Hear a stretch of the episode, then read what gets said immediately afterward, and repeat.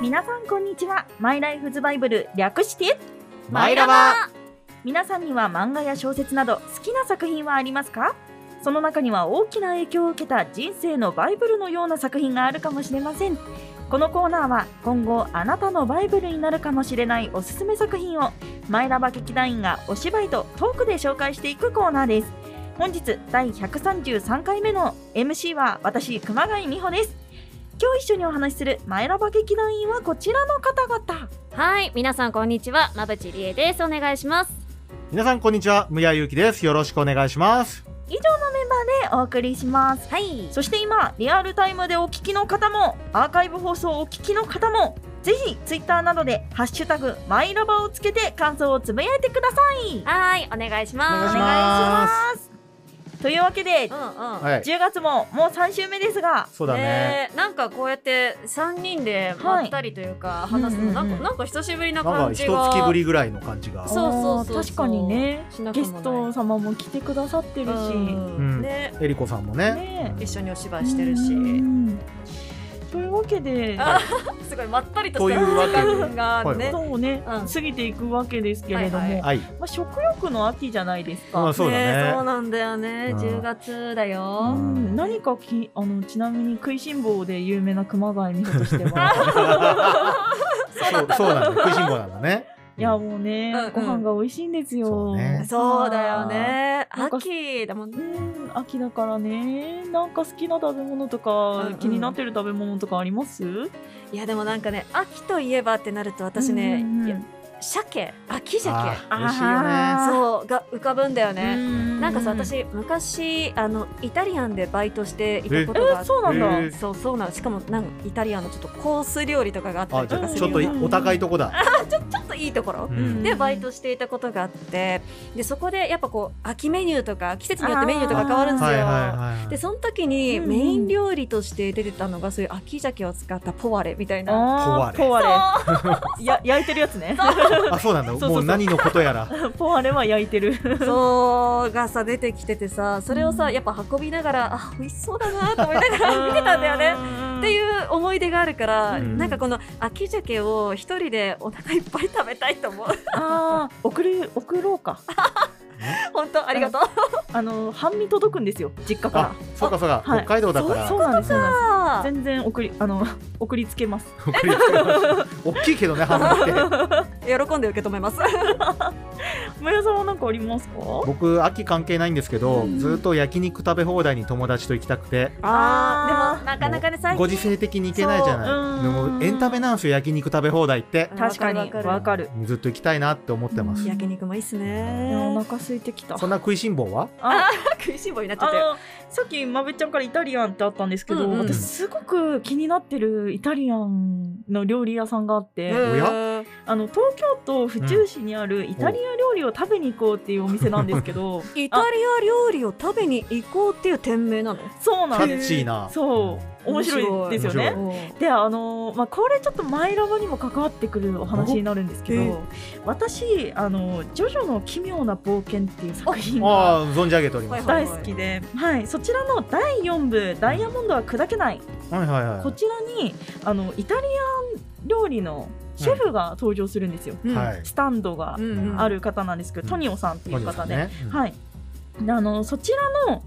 出しているコース料理、うん奥安くんっていうキャラクターが食べるんですけど、そのトニオさんが作った料理を食べると体の不調が全部良くなる、えすげええそうスタンドの持ち主で、まあ、うん厳密に言うとちょっと違うんですけうど、んうんまあ、そういうふうに思ってくださいでそのコース料理がなんとこのイタリア料理を食べに行こうって食べれるええーファンにはたまんないねそうなの、あの時のこれだーってなるよね、うんそれを味わいたくて、あねそれはいいねそうもういつ行こうかなと思って、うんうんうんちょうどそのなんだろうな私のその大好きだあのジョジョが大好きな友達がいるんだけど、その子の誕生日が10月なんですよおーじゃあちょもうどいい感うじそう最高の誕生日じゃんだからね予約しようと思ってます誕生日だよっていうのをなんていうかあれしてうんいくんだねそういつもなんかあのちょっと豪華なね、うんあのうん食べ放題食べに行ったりとか、はいはいはい仲間内で食べに行ったりとかしてるので、今回はそれいいんじゃないかなと思あって。でも嬉しいよ絶対うんいやそうなんですよぜ私がやってもらったら絶対嬉しいから、うんうんそうやってあげたいなと思ってリサーチしてって、はいねそうなんそうねだ。いつかね「ジョジョの奇妙な冒険」ももうすごいね素晴らしい作品なので、あそうねうんうんうんうんはい、私の「マイライフズバイブル」として紹介できたらなと思ってます。えーじゃあその時にはその行ったお話とか。あ確かにうんだ聞ねけたらうん、絶対うんということはちゃんとね本当に予約をしなきゃいけなくなっ たね今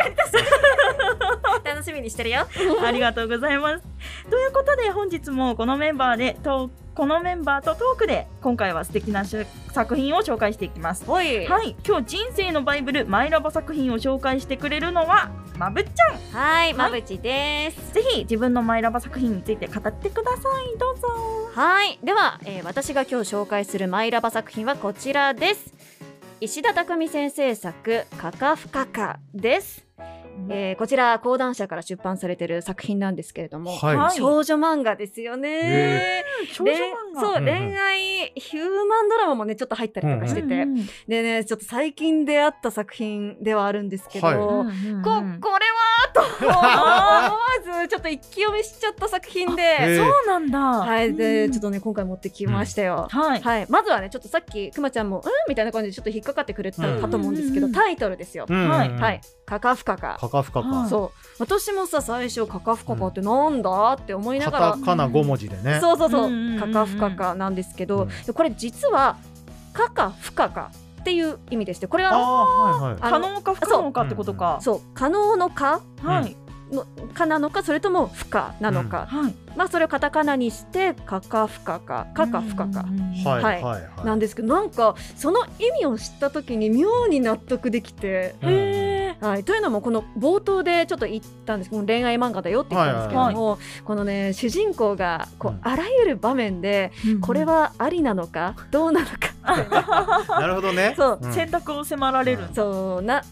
ていうような感じのストーリーで、まあ、同じく読んでるこちら側も、いやもしも自分だったらこれはありかなしかみたいなあはっていうのもちょっと思わず考えさせられるような、読んでてそういう時があるなと個人的には思っていてー、はい。はいまあ、そんなタイトルだと思っていただきながらちょっとお話と登場人物紹介していきますね。はお願いしますはい、まず簡単にお話としてはシェアハウスの男女4人の物語です。あら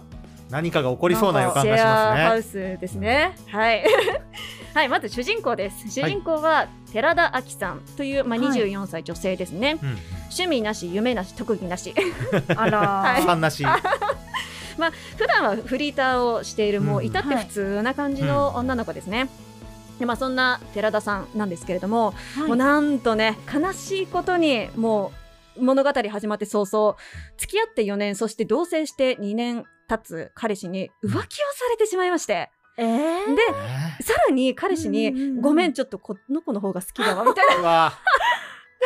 あらて振られちゃうんですよ。はい。でもうそのままもうほぼ木の実木のままあー簡単な荷物だけ持って飛び出しましたう。んまあ、いいもののいやもうやっぱ家がない、うんもうフリーターでお金もないし、ということでこううん女友達に相談をねするんですよね、うんどうしようっつって、。でそしたらじゃあうちにおいでよってうち広い家をこうボーンと借りてうんシェアハウスしてるんだよねっつって、はいはいほうほう。ねまあ、余計な敷金礼金とかね、まあ、ちょっと難しい手続きとかあるけれども、しなくてもすぐに住めるよちょうど私が今抜けるタイミングなんだって言ってうんだから私の部屋にそのまま入っちゃいなよみたいなあうんうんうんなるほどねあもうこれは渡りに船だと。うんうんナイスタイミング。そう、ってことでそんな、まあ、流れでシェアハウスをすることになりましたよ。うんうん。まあその、まあ、さっき言った通り木の実木のまま飛び出してきたのでもうその日のうちにじゃあもう場所案内するよっつって、あーもう早いねそうそうそうそうで連れて行ってもらうんですけれども、まあ、連れて行ってもらいましたでここだよあここかシェアハウスとかねやっぱ緊張するじゃないですか、ううんねあ緊張するなとかやり取りをしつつ、うんじゃあまあとりあえず今いる人を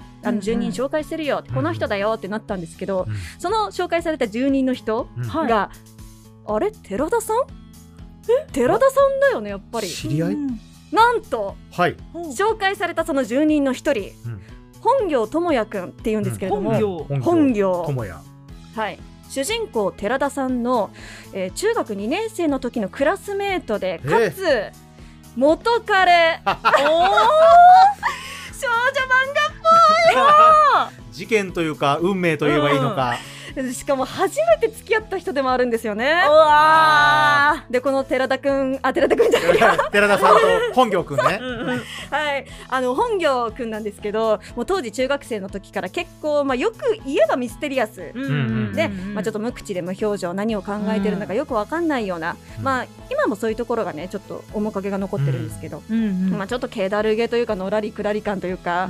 ね、があるある人なんですけど、まあ、今は小説家をやっている、うんうんうんはい、人なんですよ。小説家なんだそうそうなんですよでね昔付き合ってた2人なんだけれども、うんでもその当時はねちょっといろいろとあって気まずい感じになって自然消滅っていう感じで別れたのでやっぱりちょっと一緒に住むえうんみたいな、まあそうね、そううんまあだけども行くところもお金もないうんで本行くんもどっちでもいいよみたいなあ寺ー寺田さんの好きなようにしていいよみたいな感じで、いやなんかもうここら辺からもうすでにかか不可かって感じですよね。はあ確かにね、うん い。でもまあね、結局やっぱお金もないから、このシェアハウスに住むことになりま した。うんうんうんはいからが、どうした、 ここまでは、おおはいここまではお話の冒頭なんですよ。まあ、導入ですよねそうそうそうそうそううんね導入部分で、うんここからが大事な部分なんですけど、はいちょっとね、あの、すいませんね。私もね、ちょっとお昼っていうこともあるので、はい選ぶ言葉に気をつけながら行こうと思っているんですけど、わかりまはしたい。 この本行くんですよ。はいちょっと無害そうなね、うん顔をしておきながら、はい、やたらとうくっついてくる、おあーボディタッチがってことですかねボディタッチというかなんというかなんか後ろからハグしてんじゃないこれほぼほぼみたいなあおーあスキンシップが旺盛な方なんうですかねん、うんでしかもこの本行くんの身体的反応なんて言うんですか反身応体的反応ねオノマトペで言うとグググみたいなちょっと待って待って熊谷さんはいが思春期男子並みおうおおおうおうでもうもうごめんでうん続けるよ、で寺田んさんはもうふざけるんじゃないよ、話せと、はいはいまあそうだよねって反応するんですけど、なんと本行くん実はここ2年くらい全く体がこういうことに反応しなかったんだよねって言うんですよシュ。ンとしてたあーちょっと元気なかったでいやいやいやじゃあこれはなんだよみたいな。んってなるんですけど、いやそうなんだよね自分でもびっくりしてるんだよねってだから変な意味じゃなく協力をしてほしい絶対変なことしないからいやそんなわけないだろうって感じもう上等句じゃんもうもうして るじゃんね じゃあ何協力するのってなると思うんですけうんど、はいはいそうそれが添い寝なんですよまあ添い寝ねそう、そうなんです。なので、このお話、カカフカカは、二、人で添い寝をして、はい本行くんの男性的復活、はいあそれプラス、はいはいこう小説家だっていうお話うんうんあったじゃないあでーすそか。うだねうんで実はこの2年、うんあの本行くん小説もねうまく書けてないんですよ。あスランプーそういうねあれはねそう全部にね影響するまかあまらあそうそう、だねうんそういうことですよ。なので この男性的復活だけではなくてあねーうん小説家としても復活を目指す。あーあはい、はいはいはいためにねはい。でそしてそれに振り回される寺田さんうんなるほどねうんうんという物語ですね。これ米ラブコメっぽいってことですか米ねで、あでもねなんラかブコメディ感今あるけどねうんそうコメディ感あるけれどもでもねこれがね、うんうんうんあれなんですよこの二人の添い寝ストーリーだけじゃなくてあお でも他にもそう、うんこんもう私の思ってるこの作品の魅力って、はいこの作品すごく人間ドラマも魅力的で、ほいほいほいまえなんかその冒 冒頭から言うとあコメディかなみたいな、まあそうまあ若感じはねあ若るかも干あれのねそうあるかもしれないんですけれどももうこの2人ももちろん人間的にもどうなっていくのかっていうところも見どころなんですけれども、うんもうはいなんかシェアハウスのメンバあそこ他にもいるんだそうそうあそあうそっかーがお互いになんとかこう影響し合いながらう考んえ方とかね、人間的に成長していく過程がもうめちゃくちゃ丁寧に描かれてる作品で、うんへはいまあ、男女4人っていうお話だったので、ううんうんあと2人いるんですよね。うんはいまあ、ちょっと紹介をさせていただきますと、はいはいまず女の子えはいえー栗谷あかりさん栗谷あかりはい、デザイン事務所で働いてる方でこの人ねとっても美人さんなんですよ。うんはいねすごくお人形さんみたいな人ですっごくモテるんだけど、うんちょっと変わった子うんおうんおちょっと変わってるんだもうなんというかこう理系的な理理数理系上うんうんな感じの子なのかなちょっと理論理論的に何でも話しちゃってこはうい。理詰めしちゃうみたいなあーじゃあちょっとその見た目で寄ってくるとそうそうそう思ってたのと違うって離れてっちゃうそう見た目本当にふわふわなお人はい形はいはさいんみたいなう感じなのにズバズバ切れ味いいナイフみたいなな はい、っていう感じの子なので、まあ、結構男は寄ってくるんですけれども、まあ別になんか、うん、いいわよ付き合ってもみたいな、んなんだけどこうどんどんなんかこう理論詰めてあー話しちゃうから思なってたのと違うそうまさしくそう勝手だよね勝手だね。はいでそんなあかりさんなんですけれども、唯一執着してるのが本行くんなんですよ。へうんーそうで本行くん小説家っていう話あったんですけど、もう本行くんの書いた小説がもう私にとってバイブルなんですっていう子で。あらおでーもうファンになってからうんもう私この人に会いたい会うってうんうんううんん思って行動してたら本行くんに会っちゃったみたいな、あったどころすごいかうしかも塩ねほうず一緒に住んでうんうんはいそうなんで最すよ高。そうなんだけれどもなんかこのなんだろうこの子にとって本行くんってもう神様みたいな存在で、うんはい、だから恋愛対象とかっていうよりもっと崇拝の対象なんだ。そうでも最そ初の気持ちすごいわかる。最初はねそうだったんですよ。最初はそうだった最初はそれは寺田さんの存在かなあそうそうあななんていうか寺田さんにあじゃあそんなに好きだったら、うんあの本業のことがあもうそういう関係になりたいってことみたいな、うんって言ったら、うんうんうん初めて「はっ!」みたいな今まで考えてもなかったんだ。あ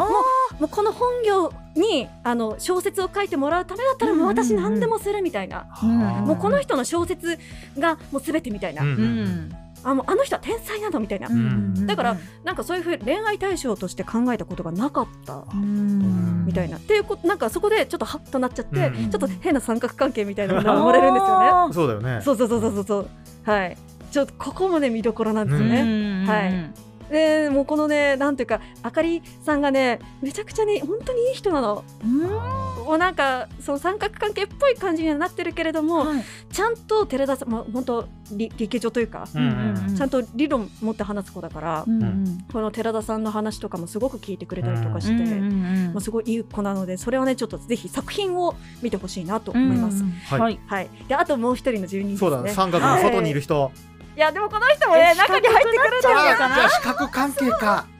でこの人があの長谷太一くんっていう世帯地ははいあの編集のお仕事をしていて、はいあの本業くんの元担当のあ、へえ担。当者でもえあった人なんですよ。ーでこのシェアハウスのオーナーでもあるので、へもうーオーナーなんだリそうだからリーダー的な存在の方ですね。でね私ね実はこの長谷さんのエピーソードが実はこのお話の中ですっごく好きで、ドへえで実はこもうこの人長谷くん長谷くんが主人公なんじゃないかなって思うくらい、へーオンもうなんかね立ち位置的にはこの寺田さんと本行くんの関係を引っかき回すような、うんうんちちょっとライバル的な立ち位置ほうほうほうで2人のこの添い寝の関係とかもね知りつつ、なんか寺田さんってなんか全体的にちょうどいいよねみたいな俺と結婚しあなーいみたいな感じでこうプロポーズとかしてくるんですえよ待って上から行くね。待って私そういうキャラ大好きなんだけど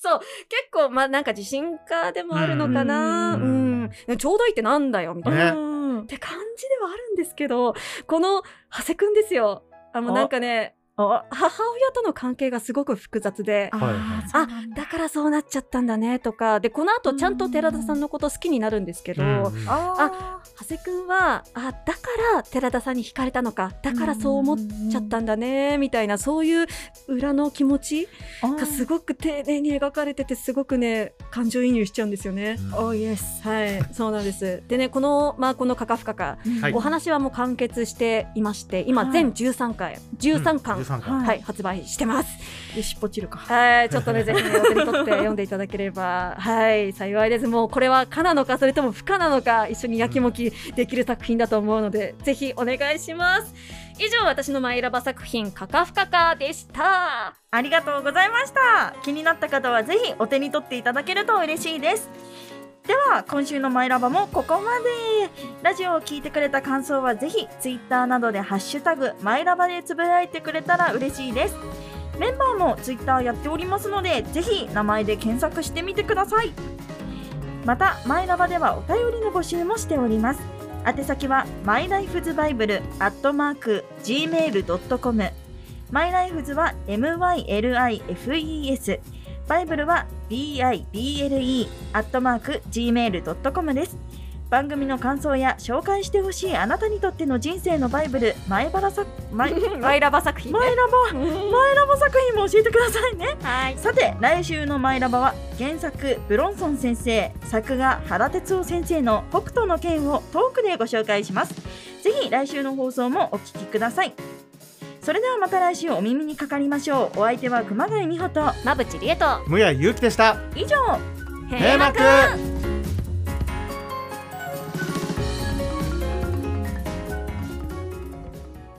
プチラバ改めましてこんばんはあこんにちはだ改めましてこんにちは無谷祐希ですはいこんにちはまぶちりえです熊谷美穂です可愛くないで そうす可か愛いすぎたよ自分でも戸惑ってます その戸惑いがきっとあのちょっと挨拶間違っちゃったこんばんは可愛い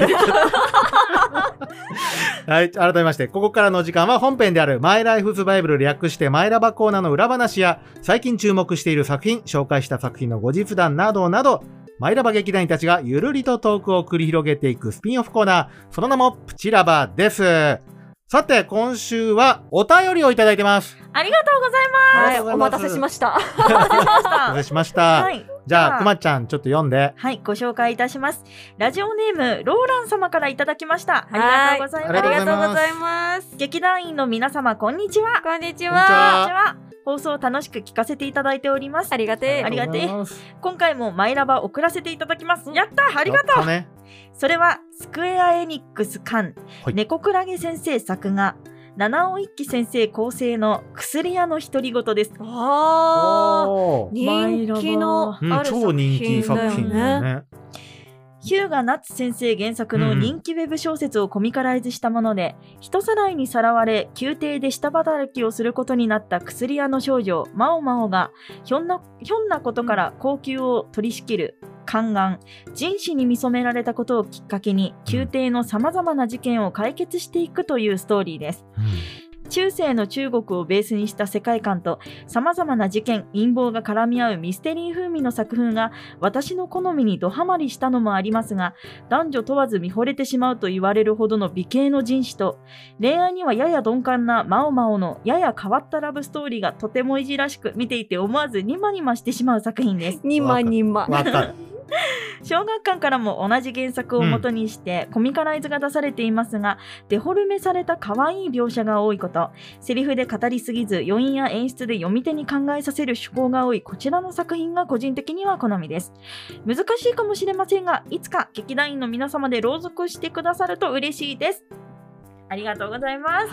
い、あありりがとうございます。あー、でもこの作品、ボイスドラマ化しちゃってんだよな。あー、ねそうなんだよねちょっと大人の事情がね、たくさんあるので、なかなか難しいんですけどもね。でも私もそのスクエア・エニックス様の、うんうんあの発行されている方の漫コミカライズの作う品ん読ませていただいていて、うん本当に面白くてもう自分の中のマイラバだから、あいつかトークでは紹介しようと思って、あうんうんうんうん。もうねあのトークで紹介したいっていうのはあ、リフトそうに、 リストに入れてるくまちゃんリフトに。そうはい俺でもね、小学館の方で読んでる。あー、そうなんだそうあそうそうそう。じゃあ、んあれですね読み比べしてみたりしてもそうね確かになんかそういう楽しみ表現の違いとかがあってもね面白いかもしれない。えー私は逆にさ、その人からはおすすめされたことがあって、うんうんうんね、あ、じゃあちょっと読んでみようかなって、ちょっと今読みかけの最中なんだあよ。そうなんだだかうらまんうんだ、なんというか最初の方だから、ちょっと読み比べてみようかなって、うんなんかそういう違いがあるんだっていうのは初めて知ったので。うでんもなんか今のそのローランさんのお便りを聞いてると、どっちかというと小学館の方が小説的表現が多いかも。えーそうなんだ。うんより漫画的なの多分スクエアエニックスさあ、んのな方るでほ。ど。そうそう、小学館さんの方は多分文字で説明する小説的な表現が多い気がするね。へーストーリーはどっちも一緒一緒なんだと思う。一緒だと思うでもなんかそれはすごく面白いですねすごい。うんなんかこの舞台も演出家が変わるとちょっと違ってきたりうんあー確とかしかたうんそにうそうそうそうなんかそういう見方とかできるかもしれない、うん全部読んでみたいね同時にあその小説もそうだし小説もそう小説もあるんだもんねそれがこれ2ねつ描かれてるってなんか説読者には贅沢なことだよね確かによく考確えたからに二度三度そうだとよね楽しめる、で内容もねすごくなんかやっぱなんだろうねうんある意味多くの話でもあるんだけうそんど、うんうんうん今釣りのすごい知識的なところがやっぱ知らないって怖いなっていう思いとかあーある作品かな、うん確かにうん